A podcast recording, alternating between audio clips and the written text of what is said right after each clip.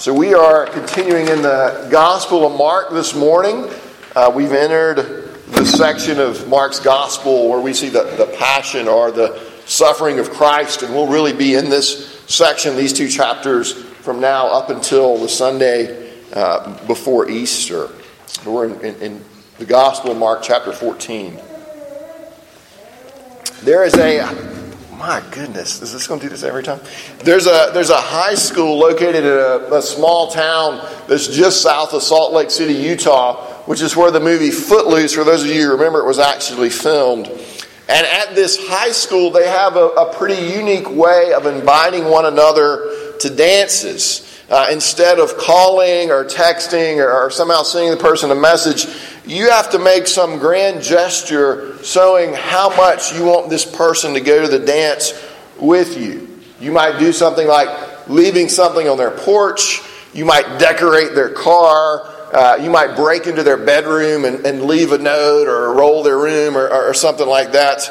Uh, one girl, they, they do a Sadie Hawkins dance there, and, and one girl left a, a goat on the guy's front porch with a poster that said, I'm not kidding.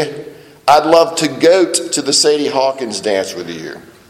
Uh, uh, someone else left a live chicken with a pack of Starburst. And this was in response to being asked out. And they said, I'm not going to chicken out. I've been bursting to say yes. Oh, come on. These are good dad jokes. Um, there's, there's another who left a, left a tree on a guy's porch and said, It would be tremendous if you would go out with me. And he responded by saying, Needless to say, I'd be burning up if I said no. And he lit all the trees in her front yard on fire. And she said, it was fine. She appreciated that there was snow on the ground anyway, so that, you know, it, it's all good. Now, what's, what's all that about? On one level, that's just kind of this fun tradition, odd tradition in this little town in, in, in, Utah. But in, but in some sense, when you're doing this, you're saying, here's how much I would value your going to the dance with me. Here's how much I would value your company. That I'm willing to be this silly. I'm willing to be this extravagant to show you how much I would, would value you coming with me. I find you valuable. I find you're going with me valuable. And so I'm going to demonstrate your worth by making some grand gesture of some sort. Now, um, they were going, we would probably all say, to sort of silly lengths to get a date. Well, why would they do that? Why would they do that? Well, well, why would we spend thousands of dollars on season tickets to our favorite football team? Or tons of money to go see a concert or pay exorbitant prices for scalp tickets to Hamilton and drive across the country to see a play. Why would we do that? Why do we spend, our, spend so much time making ourselves beautiful if we're hoping to draw the attention of someone else who we think is beautiful?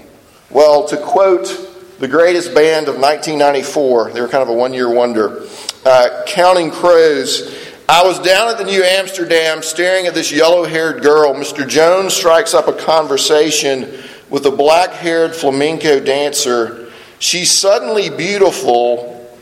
We all want something beautiful. We all want something beautiful. Whether it's trying to get the date, trying to get the, the ticket to the big game, we all want something beautiful. We're all chasing something beautiful the beautiful girlfriend, the beautiful boyfriend, the beautiful spouse, the beautiful home, the beautiful vacation, the beautiful family, the beautiful life.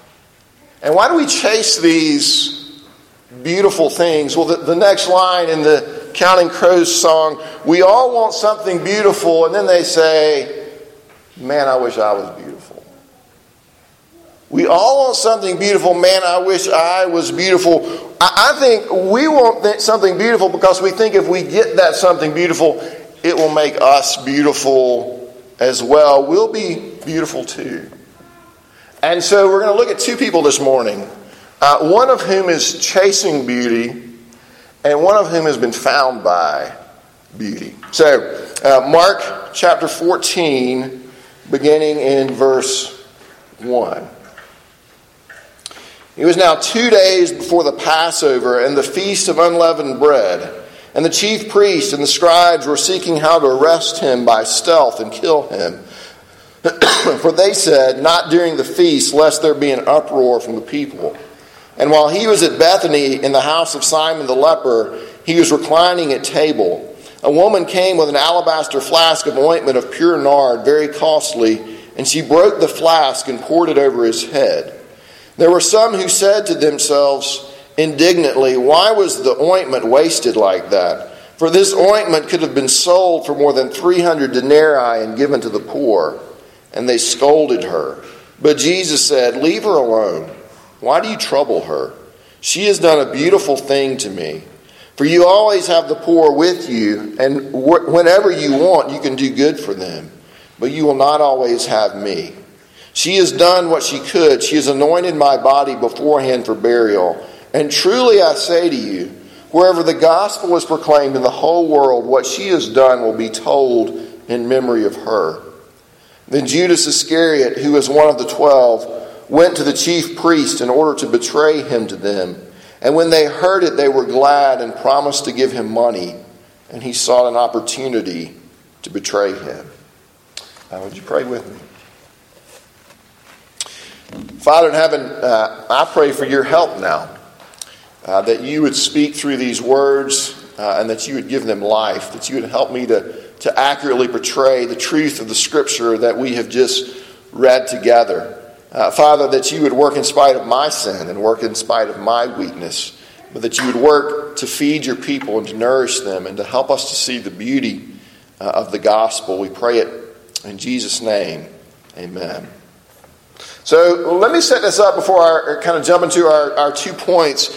Jesus is at the house of Simon the leper. Uh, in John's account of this event in the Gospel of John, we're told that Mary and Martha and Lazarus, uh, whom Jesus raised from the dead, are also there, and that they're giving a dinner for Jesus. And while they're there, a woman who John identifies as Mary comes up uh, with an alabaster flask of pure nard, which is probably from India. It's a very expensive perfume.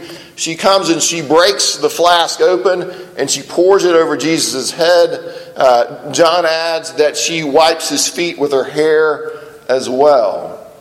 And some of the people who were there are outraged by this. Uh, we're, we're told that they were outraged because this nard was worth 300 denarii. And 300 denarii is about a year's wages. And they think, well, if she's going to throw away a year's wages like that, this is kind of this is just a waste of that money. She could sell this. She could give it to the poor. Why waste it in this way? And Jesus responds by saying, You'll always have the poor with you. And it is good for you to take care of the poor. And you're going to have opportunities to do that. But you won't always have me. And so, what she has done is actually a beautiful thing. Judas, in response to all of this, uh, goes out to the chief priest and he agrees to betray Jesus for 30 pieces of silver uh, which is about four months' wages. So, two points I want to make this morning. I want us to, to, to think about a picture of someone who is chasing beauty, and then look at a picture of someone who's been found by beauty. A picture of someone who's chasing beauty, and a picture of someone who's been found by beauty. Uh, Judas betrays the one who was his teacher, betrays the one who has been his friend. Why? Why does he do this? He does it for the money, right? He does it for the money. Uh, why would you betray a friend for money? Why would you betray a friend for, for four months' wages? Because you find the money more beautiful than the friend, right? Because the money is more beautiful to you than the friend is. Or to put it another way, Judas was convinced that money could make his life more beautiful than Jesus could. And so his heart was drawn to the money and not to Jesus. And, and like Judas, uh, we're like him in this way, in that we chase things that we think are beautiful.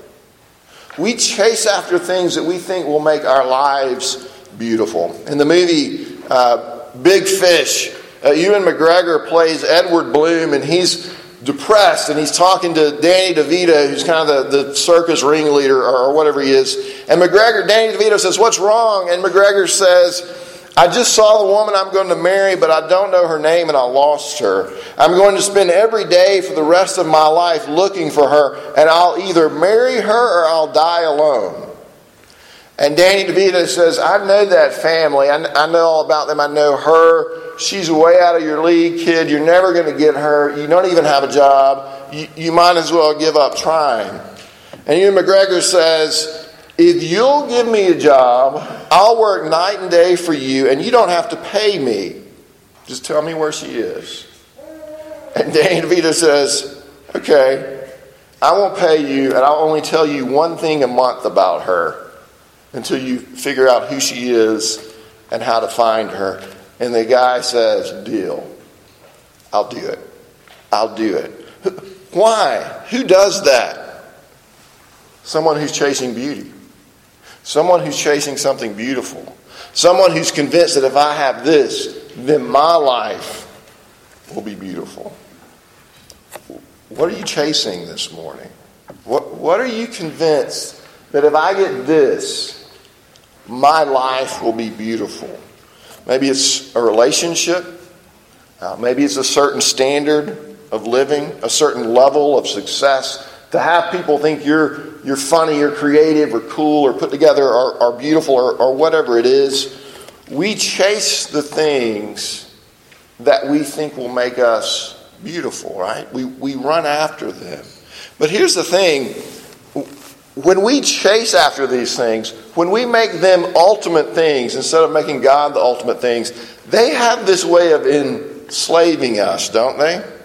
They because we're saying to ourselves, I must have this. I'm, I'm not going to be happy. My life is not going to be beautiful until I get this. And so we devote everything to getting this, and it has this enslaving effect. It affects everything about our lives. Uh, I, I heard the story this week of a guy named Carl Tanzler. Carl Tanzler was a doctor in a tuberculosis ward in Key West uh, around the turn of the century. And he fell in love with one of his young patients. Except she didn't, she didn't, she didn't have any use for him. She didn't love him back. And eventually the patient died. Uh, and she was buried, and his obsession with her, though, didn't end. He became convinced that the, her, her casket was filling with groundwater. And so he had her dug up. Uh, he paid for her to be dug up and put in an above ground tomb. And there in the tomb, he put like a little like an opening so that he could talk to her. And so she, y'all are all creeped out right now. And so, so she, so she could hear him. And uh, eventually he became so obsessed that he took her out of the tomb and he brought her to his house. She was dressed in a wedding dress and he put like glass eyes in to replace the ones that had rotted out. And she was there for seven years before anybody figured out what was going on. I really should say this for Halloween. I wish I could see your faces right now. Um, it's a really creepy story. But, but he literally, he was obsessed with this person, and he literally brought death into his house. Like, he literally brought death into his house. When, when, when we're convinced that something other than Jesus is going to make us beautiful, and we chase it and chase it and chase it, it's like we're spiritually bringing death into our homes. Um, career success, extra dollars, an addiction, a hobby that continuously takes you away from your family. When we make anything other than Jesus our ultimate thing, uh, the, the thing we have to have in order to be beautiful, it always brings death instead of the life that we think is going to bring. But here's the thing aside from that, these things that we chase after, even when we get them, they never do for us what we really thought they were going to do for us.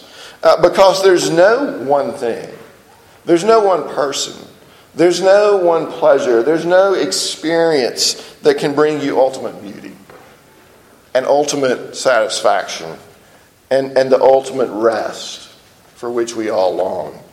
Uh, Tim Keller has this really old paper called How Can I Know God?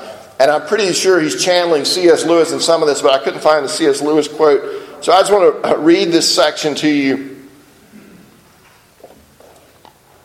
Keller writes When we first fall in love, when we first marry, when we finally break into our chosen field, when we at last get that weekend house, these breakthroughs arouse in us anticipation of something which, as it turns out, never occurs.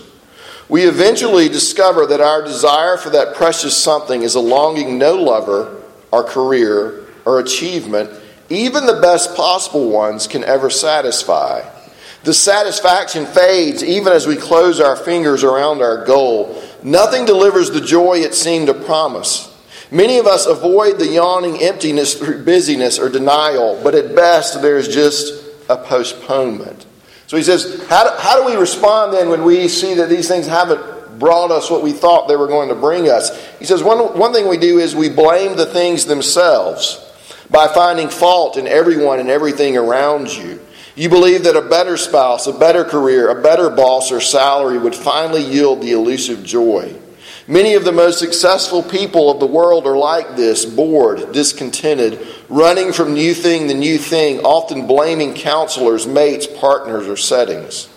We respond, secondly, by blaming ourselves, by trying harder to live up to standards. Many people believe they have made poor choices or have failed to measure up to challenges and to achieve the things that would give them joy and satisfaction. Such people are racked with self doubts and tend to burn themselves out. They think, if only I could reach my goals, then this emptiness would be gone. But it is not so. And a third way we respond by blaming the universe itself, by giving up seeking fulfillment at all. This is the person who says, Yes, when I was young, I was idealistic. But at my age, I have stopped howling after the moon. This makes you become cynical. You decide to repress that part of yourself that once wanted fulfillment and joy. But you become hard, and you can feel yourself losing your humanity, compassion, and joy. Uh, Judas eventually realizes what he has done he realizes that 30 pieces of silver they, they aren't so beautiful to him anymore they aren't going to satisfy him i guess you could say he fits into the blames himself category and he hangs himself uh, maybe you're someone this morning who's become cynical like i'm just the universe is just against me uh, maybe you're someone this morning that you're you're blaming yourself. This is just my fault. If I had just worked harder, if I just worked harder, I'd be happy. Maybe you're blaming the thing and think if I just get another thing, then everything's going to be okay. But what if the problem isn't that the universe is against you? What if the problem isn't that you just need to work harder to make things work right? What if the problem isn't that you just haven't found the right toy yet? What if putting in five more hours at work this week isn't going to make it better? What if the new job is just as bad as the last one? What if you've gotten your kid out of that stage, finally, and then you're on to the next stage and you're still not happy? You still haven't found it. Maybe you're chasing beauty. Maybe you're trying to find the beautiful life in the wrong places. Which brings us to our second picture. The first picture is of someone who is chasing beauty. The second is of someone who has found beauty, or maybe better put, has been found by beauty. Uh, Mary. Uh, Mary takes this flask of perfume that's worth a year's wages. Uh, this was probably for her some kind of family heirloom. I mean, Think about how long it would take to save up a year's wages. Uh, think about how long it takes up to save up a month's wages or a week's wages. It takes a long time. And she takes this and she pours it all over Jesus. Now, why is she doing this? Uh, uh, anointing in that culture would be an act of hospitality towards someone you honored very greatly, maybe toward a, a visiting rabbi or something like this. But you certainly wouldn't anoint them with a year's worth of perfume, a year's worth of, or excuse me, a year's worth of salary. I mean, if, if, you came over to my house and I really like you, I might offer you the good beer and the Papa John's instead of the cheap beer and the Little Caesars. But I'm, but I'm not spending, I'm not spending a year's worth on my, of my salary to honor you unless you're not just a dinner guest. Unless you're not just any dinner guest. Unless you happen to be the most beautiful person unless you're more deserving of honor than anybody I could ever dream of having in my house, unless I've seen you raise my brother from the dead, unless I'm beginning to figure out who you are and what you've come to do. Uh, Judas gives up Jesus for money.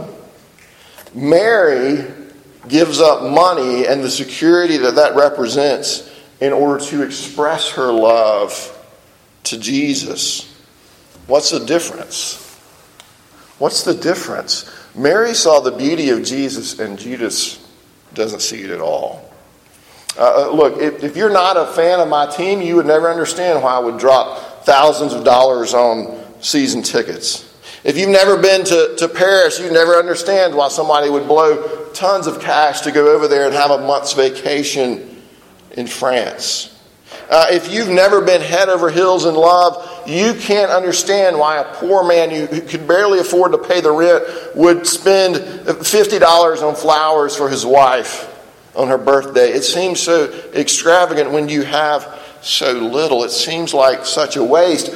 But we respond lavishly to the things we love, don't we? And there's, there's something good about that. There's something right about that. We recognize beauty, we recognize the things we treasure, and we respond appropriately.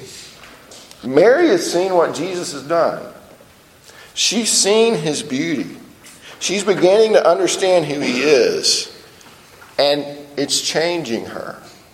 It's changing her instead of clinging to this flask of perfume. This is my retirement. This is my security. This is my life. She breaks it open in this act of humble devotion and worship and honors Jesus by anointing him with it. And Jesus says, What she has just done is not a waste. What she has just done is a beautiful thing. She she did this beautiful thing. She was becoming in herself beautiful because she had seen the beauty of Jesus.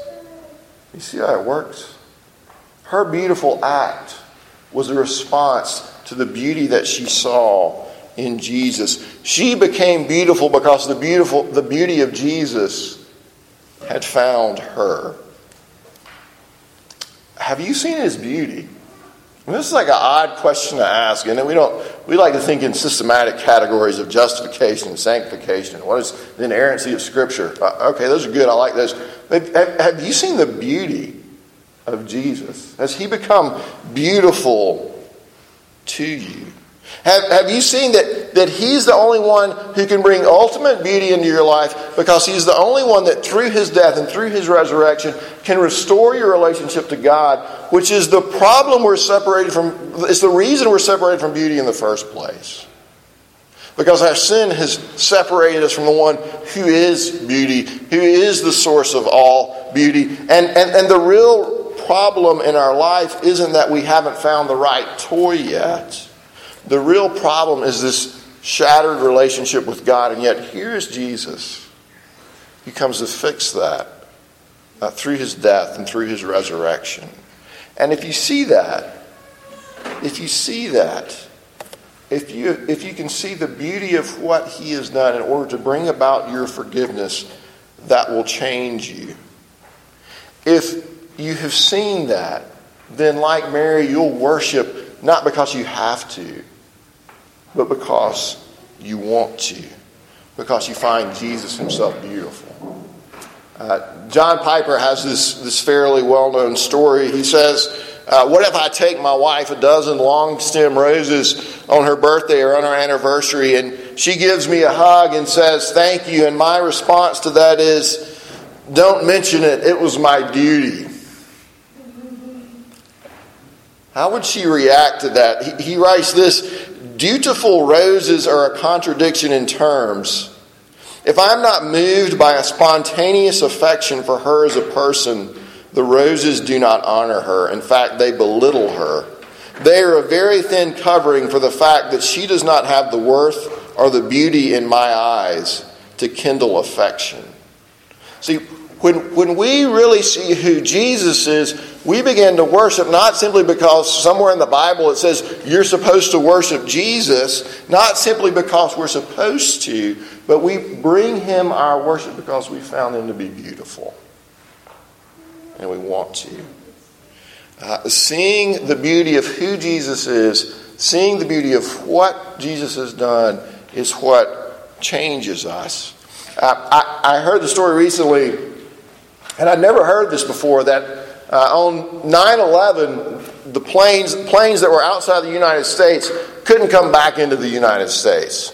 And so there are all these planes out over the Atlantic. They're like, you know, you can't come here right now. We kind of got this thing going on. And so they sent them all to Newfoundland.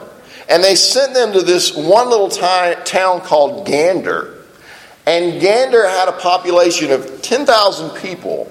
And suddenly they had 8,000 people show up in airplanes in their little town.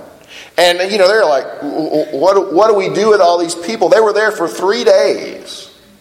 And so the mayors of the town surrounding that little city, they all got together and they closed all the schools and they shut down all the non essential businesses and they, they took care of those passengers. They took care of those people. And, and it was a beautiful thing. And, and how do you respond when someone has done a, a beautiful thing for you? The passengers on one of the planes uh, recognized what had been done for them and, and seeing it was a, a very impoverished place. And the, the kids had a heart, they were dropping out of school, they weren't going to college, and so they set up a scholarship fund and they raised like $15,000 immediately on the plane when they started going back to the United States. And that fund now has a million dollars in it. And kids who were never going to go to school have gone on to be doctors. They've gone on to, to earn their, their PhDs. There's this beautiful thing that was done for these folks. And in response, it changed them. And they did a beautiful thing in return. Have you responded to what Jesus has done for you on the cross? How have you responded? Have, have you seen the beauty of it? Has, it? has it changed you at all? Or is it just kind of head facts floating around? Uh, Kris Lundgaard tells a story of his five year old son. He said it was August. They were getting ready to go back to school, he, or to start school. He'd never been to school. And he was so excited about getting on a bus for the first time and going and being with other kids in, in all these buildings. But Lundgaard writes, My son is only in love with something in his imagination. He has no idea of what it means to really be in school. And then he writes, Many people are the same with Christ. They claim to love him and longed to be with him, but they couldn't tell you the first thing about him. They do know, of course, that to die and be with him would be better than going to that other place. But those who say they long for Christ yet never gaze on his beauty by faith in this life are only kidding themselves. This is a strong statement, isn't it? He says, Those who say they long for Christ yet never gaze on his beauty by faith in this life are only kidding themselves. I'll, I'll close with this. Well, no, I won't. I've got two more stories. Um, sorry.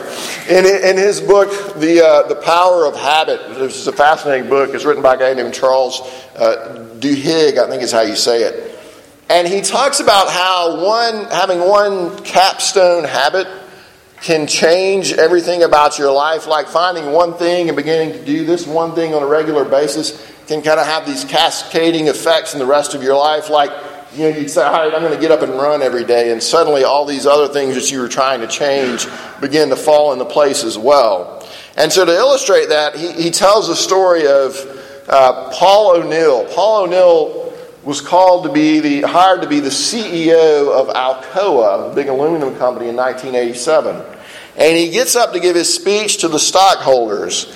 And basically, his whole speech is about workplace safety. Like, I think it was maybe an hour. I don't know. It's just on and on about workplace safety. And the people who are there are going, all the investors are there. They're like, this is going to be the worst CEO ever. Like, he is not talking anything about profits. He's not getting us jazzed up. You know, there's no vision for this company. He's just droning on about workplace safety. In fact, one of the investors who was there, he said he went out and he got on the phone and he calls his, his 20 wealthiest clients and he said, You need to sell this stock immediately. They've just put some hippie in charge of the company and the whole thing's going to crash. And he said later that it was the biggest mistake he'd ever made in his life. Because here's what happened within a year of the speech, Alcoa's profits hit a record high. By the time he retired, their annual profits were five times higher. Their market capitalization was $27 billion. If you had invested a million dollars on the day he gave that speech in 1987 and held it until the day he retired in the year 2000, you would have earned a million dollars in dividends and your stock would be worth five times as much as the day you bought it. Why? Why did, why did that happen? He found a keystone habit and he focused relentlessly on worker safety. And you'd have to read the story of the company. He, he just they, that was their thing, but it had this cascading effect into the entire culture of the company until the whole place was transformed. One thing, one thing. What if there was one thing I could do to change my life as a Christian that would have this cascading effect? In all the rest of my life, what would that one thing be? Psalm 27, David writes, One thing have I asked of the Lord, that will I seek after, that I may dwell in the house of the Lord all the days of my life, to gaze upon the beauty of the Lord and to inquire in his temple. One thing that will change everything about my life, that would change everything about your life, is if we learn to gaze on the beauty of the Lord. If we learn to gaze on the beauty of the Lord, make it your prayer that Jesus would show you his beauty, that you would taste and see and sense that he is beautiful. I, I will close with this. This is from the hymn, uh, The Sands of Time Are Sinking. And I just think it expresses so well the beauty of Christ that, that I'm trying to get at here. O Christ, he is the fountain the deep, sweet well of love. The streams on earth I've tasted, more deep I'll drink above. There, to an ocean fullness, his mercy does expand, and glory, glory dwelleth in Emmanuel's land. The bride eyes not her garment, but her dear bridegroom's face. I will not gaze at glory, but on my King of grace. Not at the crown he giveth, but on his pierced hand. The Lamb is all the glory of Emmanuel's land. Oh, I am my beloved's, and my beloved is mine. He brings a poor, vile sinner into his house of wine. I stand upon his merit. I know no other stand, not even where glory dwelleth in Emmanuel's land. Let me pray for us. Father, I pray that the, the message of the gospel, uh, that you yourself, Father, Son, and Holy Spirit, that you would be beautiful to us. And that as we see, that as we, help us to see that. It often is just, just words. Help us to see the reality of our sin, and yet that you have loved us. And Lord Jesus, you have given yourself for us. You have, you have done a beautiful thing, you who are beautiful. Help us to see that and be changed by that. Uh, help us to learn how to gaze upon your beauty. We pray it in Jesus' name. Amen.